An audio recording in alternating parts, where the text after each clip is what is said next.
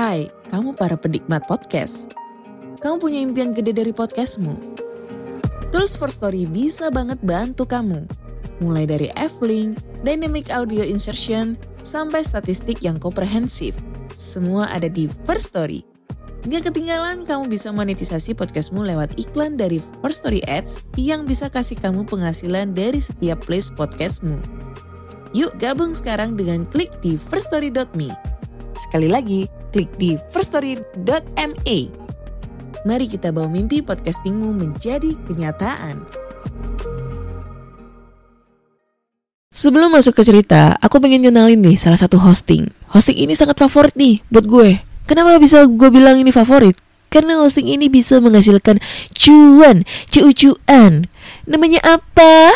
Namanya First Story.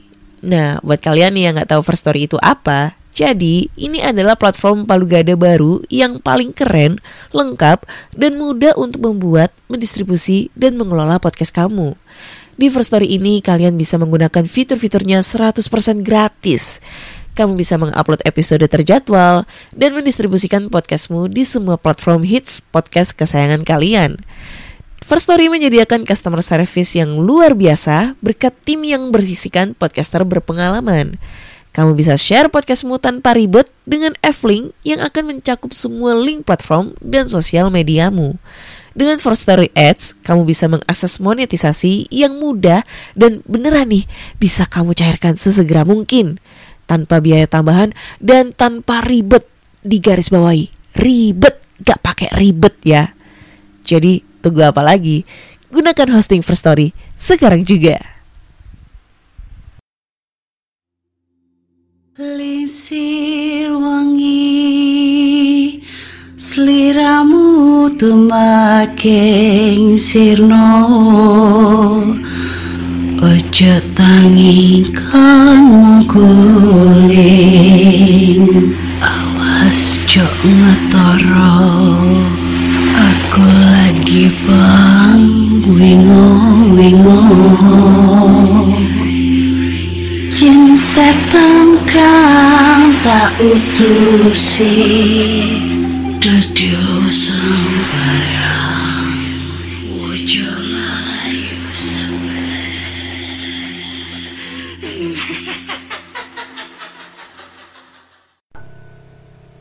Hai Rek, ya apa kabar Ketemu lagi dengan aku si Ana di podcast kisah horor. Kita bertemu di episode 245 dan di episode kali ini akan membacakan cerita horor ataupun email berhantu yang sudah dikirimkan teman-teman melalui podcast kisah horor at gmail.com atau di Instagram podcast kisah horor serta Google Form yang linknya tersedia di bio Instagram podcast kisah horor.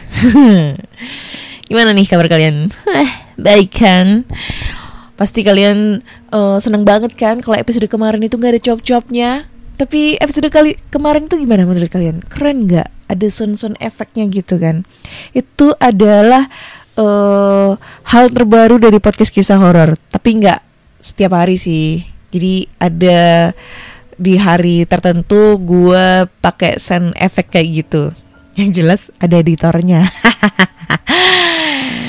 editornya cuma ngeditnya sekali doang. Nggak ngedit terus-terusan. Jadi kalau ini sekarang gua ngebacot berarti gak ada yang ngeditin gitu ya. Tapi gua harap kalian suka dengan uh, episode kemarin ya. Kalau kalau keren tolong uh, like sebanyak-banyaknya di noise terus komen sebanyak-banyaknya. Karena gue suka banget dengan uh, konteks yang kayak gini apa edisi yang kayak gini ada backsound backsoundnya jump scare jump scare-nya kayak gitu ya. Gue nanti bakal tampilin lagi ya.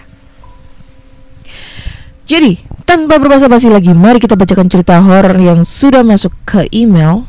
Dan cerita pertama ini datang dari judulnya adalah ketemu hantu. Dan ini cerita dari siapa nih? Uh, Vika. Oke. Okay. Assalamualaikum warahmatullahi wabarakatuh. Selamat malam Kak Ana dan pendengar podcast kisah horor. Jadi kejadian ini sebenarnya sudah agak lama sekitar tahun 2005 sampai 2006 Tapi boleh jadi ini salah satu cerita paling bersejarah dalam hidup saya. Pada tahun itu saya tinggal di sebuah rumah kontrakan di kawasan Baranang Siang, Bogor. Tidak ada kesan yang menyeramkan karena rumahnya di kompleks pegawai yang cukup padat namun asri. Saya memang lebih sering sendiri di rumah karena keluarga saya memang tinggal di kota lain. Saya terbiasa tidur dengan mematikan lampu. Suasana gelap memang membuat tidur lebih nyenyak karena produksi hormon albumin di tubuh. Semoga tidak salah ya. Itu menjadi lebih banyak. Malam itu eh, demikian, saya tidur menghadap kiblat dengan lampu yang total gelap. Menjelang subuh, saya tiba-tiba terbangun sebelum jam waker yang biasa berbunyi. Tepat pukul 5 pagi berdering. Tanpa sadar, saya melihat sesosok tubuh di ujung kasur uh, yang sedang menatap saya dalam-dalam dengan rambut tergerai panjang nyaris menutupi wajahnya. Karena baru bangun tidur, saya pun belum sepenuhnya sadar. Hingga dalam hitungan beberapa detik, saya bertatapan dengan makhluk itu. Ketika tersadar, saya langsung membaca beberapa ayat yang saya tahu dan berdiri menyalakan lampu kamar saya. Tepat setelah itu, azan subuh pun berkumandang. Setelah sholat subuh barulah ketakutan menghampiri saya. Hingga rasanya pengen cepet-cepet matahari terbit dan semua perasaan gak enak itu hilang. Penampakannya nyaris persis seperti yang sosok yang sering digambarkan di berbagai acara televisi atau gambar-gambar di media yang sering kita lihat. Rambut panjang, berbaju putih dengan muka hitam nyaris pucat dan tanpa ekspresi. Saya yakin sekali orang-orang yang menggambarkan sosok itu pasti pernah melihat aslinya seperti yang saya lihat. Gambaran hantu, lucu, imut, dan baik hati seperti Casper sama sekali nggak ada. Begonya, saya sama sekali nggak kepikiran buat minta foto bareng. Hehehe. Seminggu penuh setelah kejadian itu saya nggak berani tidur sendirian. Kalaupun terpaksa sendiri, saya memilih tidur di ruang tengah dengan TV menyala hingga pagi. Masih di rumah itu juga, beberapa teman saya sempat menelpon saya via telepon rumah pada saat rumah itu kosong. Anehnya, mereka meyakini ada yang menjawab panggilan telepon. Dan yang menjawab itu suara perempuan. Dia bilang bahwa tuan rumahnya lagi keluar. Kejadian cukup bikin merinding lainnya adalah saya sempat kehilangan uang sebesar 200 ribu. Dua lembar seratusan yang saya simpan di saku celana jeans yang saya pakai hari itu. Uang itu saya lipat kecil dan celananya digantung di dalam kamar pas jam 12 malam menjelang tidur. Paginya saya berniat mencuci semua pakaian kotor termasuk celana itu. Dan uang itu tidak ada di situ. Gak mungkin jatuh kan? Uang dari semalam digantung di belakang pintu kok. Lagian tengah malam memang tidak ada siapa-siapa di rumah itu selain saya. Ya sudahlah, meskipun merasa sangat aneh dan uh, kurang masuk di akal, saya coba ikhlaskan. Siangnya karena itu hari Sabtu, agenda saya adalah membereskan rumah dan membersihkan tumpukan barang-barang yang tidak terpakai. Tahu gimana kelanjutannya? Saya menemukan uang itu di dalam sebuah rice cooker yang sudah lebih dari tiga bulan tidak terpakai dengan tutup yang berdebu karena tidak pernah disentuh. Hebatnya, masih dalam lipatan yang sama seperti di saku celana sedikit gak masuk di logika ya. Tapi saya meyakini Tuhan memang menciptakan makhluk lain selain manusia. Ngomong-ngomong itu hantu mbok ya. Eh, salah sih nadanya. Ngomong-ngomong itu hantu mbok ya kalau mengutang bilang aja terus terang. Nggak apa-apa kok. Jadi selidik punya selidik. Ternyata kata tetangga sebelah, di rumah itu memang ada perempuan yang pernah meninggal karena bunuh diri. Tapi ceritanya memang tidak terlalu banyak diungkap di masyarakat sekitar. Wallahu alam bisawab. Semoga semuanya bisa menambah keimanan kita kepada Allah Subhanahu wa taala. Oke. Thank you Vika ceritanya. Gue nggak bisa ngebayangin kalau lu tinggal di situ di rumah itu sendirian dan rumah itu emang kondisinya rumah bekas eh, pernah terga- terjadi tragedi bunuh diri cewek lagi. Wah anjay. Dan itu emang nggak masuk di logika coy. Uang yang tadinya ada di celana tiba-tiba berada di dalam rice cooker. Terus rice cookernya itu dalam keadaan berdebu eh, nggak pernah dipakai selama tiga bulan.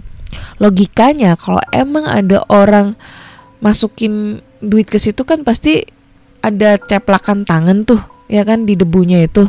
Tapi itu katanya nggak ada. Gimana tuh bisa masuk kan ya? Emang nggak bisa dipikir pakai nalar gitu kan? Di luar nalar itu. Tapi ini biasa orang-orang menyebutnya itu poltergeist gitu ya. Poltergeist itu adalah salah satu eh, apa ya?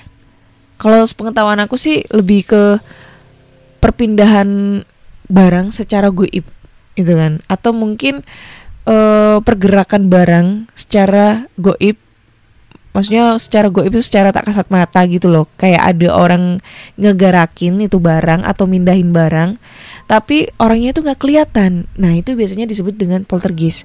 Tapi bisa jadi kalau kayak pergerakan barang itu bisa jadi karena gravitasi bumi ya misalnya nih ada kursi goyang-goyang kan bisa jadi gravitasi bumi tuh yang lagi gak seimbang sehingga ngebuat kursinya goyang-goyang tapi kalau misalnya duit ini pindah dari saku celana ke rice cooker kan itu bukan berarti gravitasi bumi dong. Gimana ceritanya gitu kan? Duitnya bisa mindah gitu. Kan nggak jalan tuh duit. Dan masuknya itu gimana kalau emang nggak ada orang yang ngebuka itu rice cooker? Aneh. Tapi itu nyata. Tapi gua nggak tahu itu ceritanya real atau enggak, gue juga nggak tahu. Tapi kalau misalnya ini real ya, wah anjir, serem banget. Sumpah serem deh. Hmm. Kalau Mbak Vika masih punya cerita nih di rumah itu dan masih nempatin rumah itu boleh deh sambung-sambung ceritanya ya. Kali aja lebih seru nih.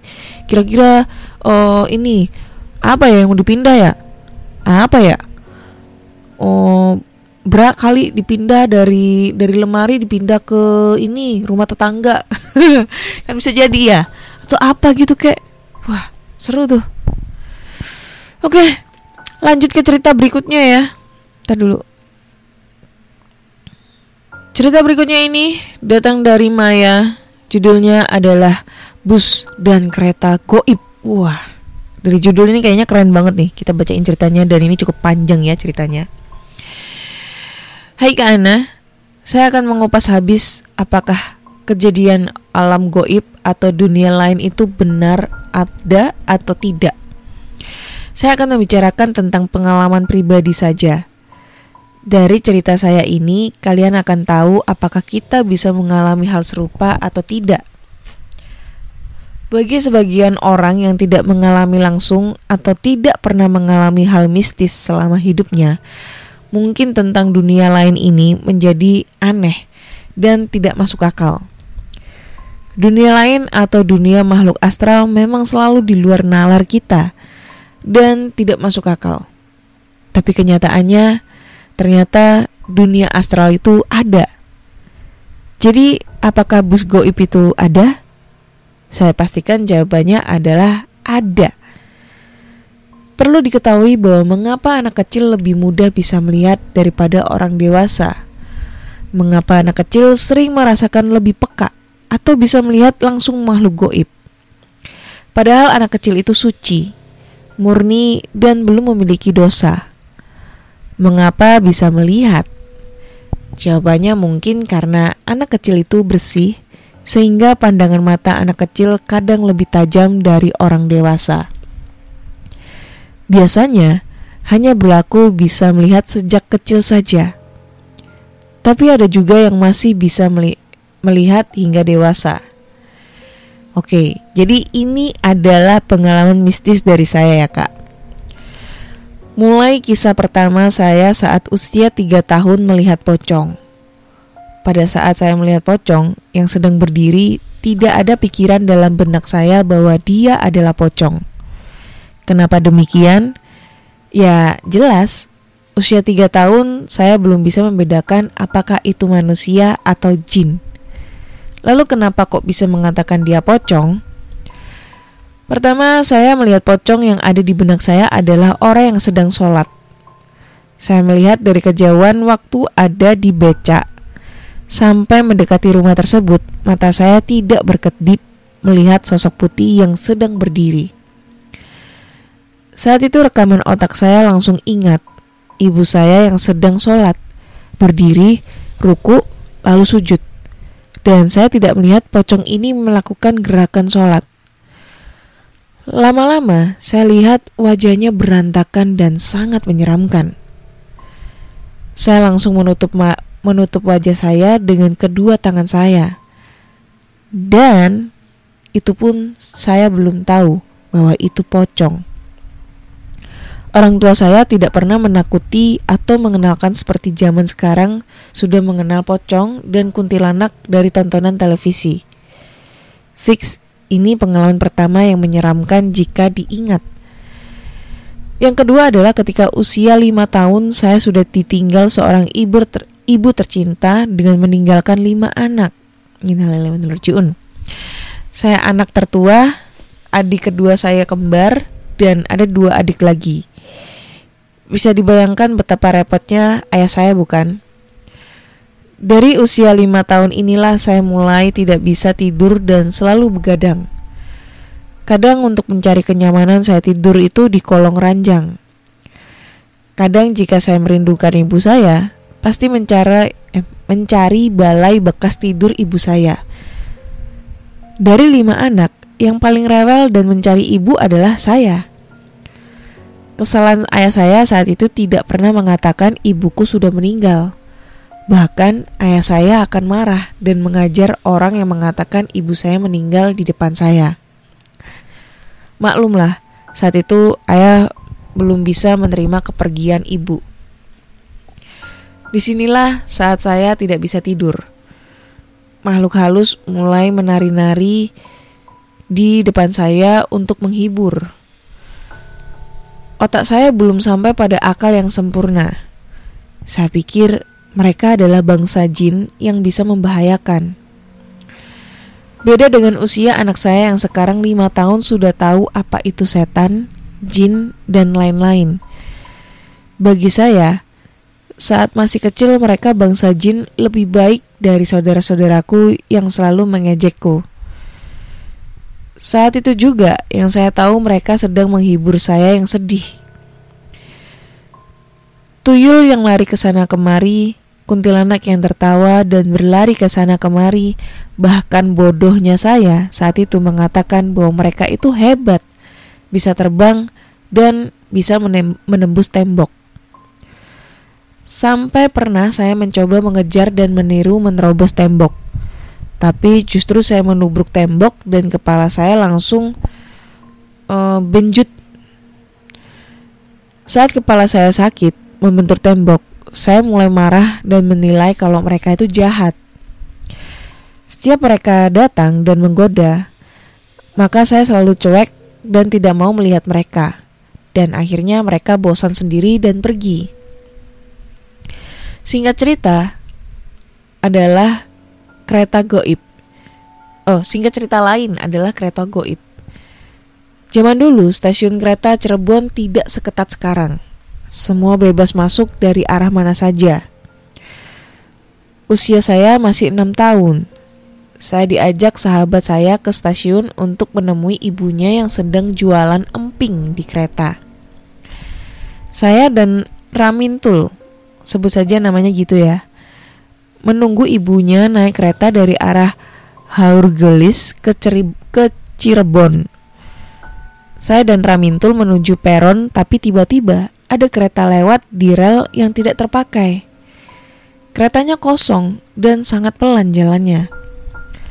Ramintul terus menarik tangan saya untuk berjalan. Tapi saya berhenti menunggu kereta lewat. Ramintul heran melihat saya tidak mau jalan. Saya tegaskan pada dia, "Nanti dulu, ada kereta lewat." Ramintul membantah, "Gak ada kereta, ayo cepet." Saya tetap dalam pendirian tidak mau jalan. Saya mulai merasa heran ketika melihat orang berjalan lalu lalang bisa menembus kereta itu. Ada 30 menit saya berdiri dan Ramintul sahabat saya hanya bengong melihat saya berdiri menatap rel kereta tidak berkedip. Saat kereta sudah lewat, barulah saya mau jalan. Dan ini kejadian aneh yang pernah saya temui. Mungkinkah itu kereta goib? Masih pengalaman seputar kereta goib. Saat itu saya usia 11 tahun. Ayah saya memindahkan sekolah di Pasir Bungur. Ayah saya dimutasi di pabrik gula Pasir Bungur sebagai dokter gula. Setiap akhir pekan pasti pulang ke Cirebon untuk liburan. Pasir Bungur itu masuknya Kabupaten Subang kalau tidak salah. Dari Cirebon, hari Minggu sore kami harus kembali ke Pasir Bungur. Kami biasa menggunakan kereta jurusan Jakarta. Zaman dulu tidak banyak jurusan kereta ke Jakarta. Biasanya jam 1 siang ada kereta Semarang Jakarta. Jam 3 siang kereta Solo Jakarta. Dari kereta Solo ini biasanya datang telat, bisa jam 3 sampai jam 4. Saat itu kami sudah terlambat. Kereta Solo sudah berangkat. Akhirnya mau tidak mau kami harus menunggu kereta gerobak dua jam kemudian. Oh, ini mana nih? Oh ini, kereta gerobak biasanya masuk jam 5 so jam 5 sampai jam 6 sore. Ah, saya udah panik tuh. Karena untuk naik mobil tidak ada arah ke Pasir Bungur. Akhirnya kami menunggu kereta gerobak. Eh saya panik karena kereta gerobak ini sudah pasti penuh barang. Kadang bawa sapi, kadang barang-barang lain.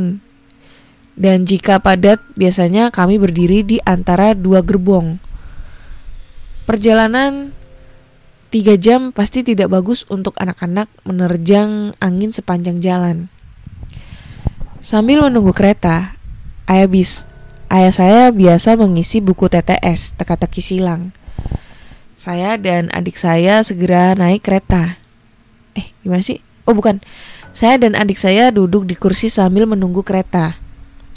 Dan begitu girangnya saya melihat kereta datang masuk dan berhenti. Kereta itu masuk tepat saat mendekati maghrib. Saya teriak dan mengajak ayah segera masuk dan naiki kereta. Saya kesal dan terus merengek pada ayah agar cepat naik kereta. Tapi jawaban ayah, eh, tapi jawaban ayah saya mencengangkan. Jangan bercanda, Maya. Duduklah, kereta belum datang. Saya kesal dan cemberut. Dan dengan sekejap mata kereta dan dengan sekejap mata kereta itu tiba-tiba hilang saat azan tiba. Pikiran saya saat itu masih sangat jengkel dan tidak peduli kereta itu menghilang ke mana. Saya hanya melihat rel kereta api menuju Jakarta itu kosong. saya masih berpikir positif. Mungkin keretanya sudah berangkat. Kekesalan masih berlanjut dan curhat pada adik-adik saya. Kenapa kereta datang, ayah tidak mau naik? Dan jawaban adik saya mencengangkan. Adik tidak lihat kereta, Di situlah hati saya berontak. Masa iya sih? Saya salah lihat. Ini pengalaman kedua melihat kereta yang tiba-tiba hilang. Percaya nggak percaya, ya silahkan. Nggak percaya juga nggak apa-apa. Di luar logika bukan? Kok bisa kereta berwujud benda bisa ada dalam penglihatan kita dan kereta itu selalu kosong? Tapi mengulik dari cerita warga dan mbah saya yang bekerja di PJKA, tidak aneh jika stasiun Cirebon itu angker. Konon katanya sih di rel itu banyak korban pembunuhan saat masih terjadi peperangan. Dan banyak mayat yang dikubur di daerah itu. Dan bangunan yang dibentuk dari bangunan Belanda itu memang terkesan angker. Terutama pada bagian gudang lokomotif. Dan pada gerbong kereta yang tidak terpakai sering terjadi pemerkosaan dan dijadikan tempat maksiat oleh oknum yang tidak bertanggung jawab. Pengalaman berikutnya adalah ketika kami pulang dari pengajian solawatan. Kami pulang dini hari karena mulai pengajian itu pukul 9 malam. Jalan yang kami akan seberangi menuju rumah saya ini memang angker. Jalan ini tepat di depan sumur muara tua yang terkenal mistis dan penunggunya adalah seorang nenek-nenek. Konon, nenek ini dulunya sangat sakti. Itu katanya ya, tapi saya memang pernah melihat ada nenek tua memakai kebaya sedang duduk di pinggir sumur. Sedangkan anak dan suami saya tidak melihat. Serem. Tapi selama saya tinggal lebih dari tujuh tahun di daerah sana, di depan jalan itu memang sering terjadi kecelakaan dan korbannya selalu mati. Dan korban kebanyakan adalah wanita dan anak kecil. Saya sendiri pun pernah jadi korban kecelakaan ditabrak motor dan melayang sejauh 5 meter dan membentur aspal. Patah tulang tiga dan rusuk remuk. Kuasa Allah wajah saya kembali bersih seperti semula tanpa operasi dan tulang rapi tanpa operasi karena saya takut suntik. Jadi memilih alternatif dan herbal. Kalau inget sedep banget dah nggak bisa bangun sendiri selama sebulan. Lanjut pulang dini hari tadi, jalanan sangat sepi. Tapi tiba-tiba saat kami hendak menyeberang jalan, tiba-tiba muncul sebuah truk besar akan menabrak kami. Padahal kami persis masih di seberang jalan. Motor kami mundur sampai ke tepi tapi mobil truk ini justru seperti sengaja ingin menabrak kami. Jarak 3 meter kami sudah pasrah, pasti ditabrak dan mati. Tidak ada jalan lain, kami semua takbir. Allahu Akbar. Dan aneh, tiba-tiba truk berbalik arah dalam jarak 1 meter dan tidak jadi menabrak kami. Ini pengalaman luar biasa buat kami. Kalau di nalar seandainya truk mendadak rem, tentu jarak satu meter kami pasti tetap ditabrak. Dan ini kuasa Allah masih menyelamatkan kami. Dari mengutip pengalaman saya, bisa diambil kesimpulan bahwa dunia lain itu ada. Apa pun bentuknya itu ada. Bahkan jin juga punya istana sendiri yang tidak pernah kita ketahui. Hanya saja kerajaan jin biasanya dia bangun lebih menyukai di dalam laut, sungai atau gedung lama yang benar-benar tidak akan dihuni manusia. Dengan saya bercerita tentang pengalaman saya ini, mari kita bertanya pada diri sendiri. Percayakah bahwa dunia lain itu ada? Kita harus paham bahwa Allah menciptakan jin dan manusia. Manusia dan jin tentu saja berbeda dalam dua alam.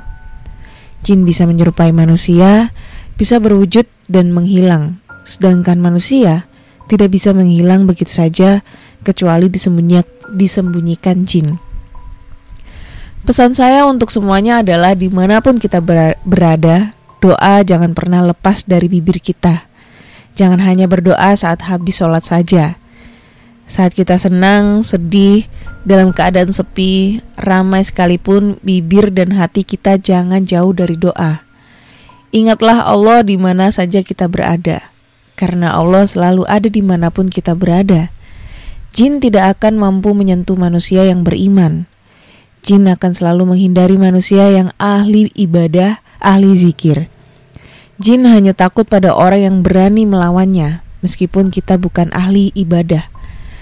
Biasanya, jin berani menggoda kita di saat kita sedang lelah, sedang sakit, sedang stres, sedang bingung, sedang marah, sedang melamun, dan putus asa. Dan yang utama juga, jin biasanya selalu ada di sekitar kita. Jika kita main riba atau makan uang haram.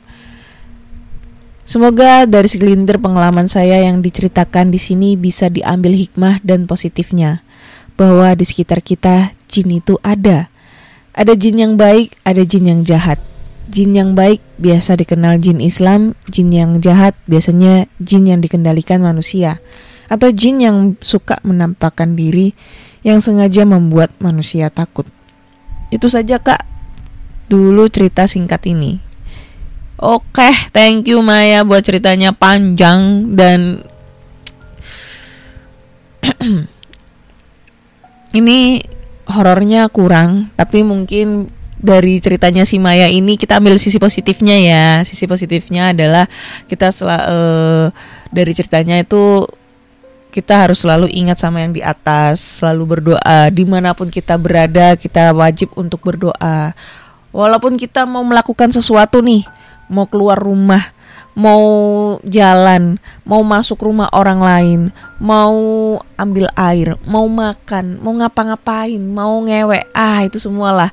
Pokoknya itu ada doanya, guys ya. Yang tujuannya biar kita mm, diberikan berkah, selamat, diberikan selalu re, e, rejeki atau apa pun lah ya.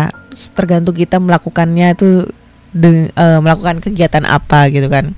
Kalau kita mau pergi semoga nanti kita diberikan keselamatan, dilindungi sama yang di atas supaya tidak terjadi hal yang tidak diinginkan.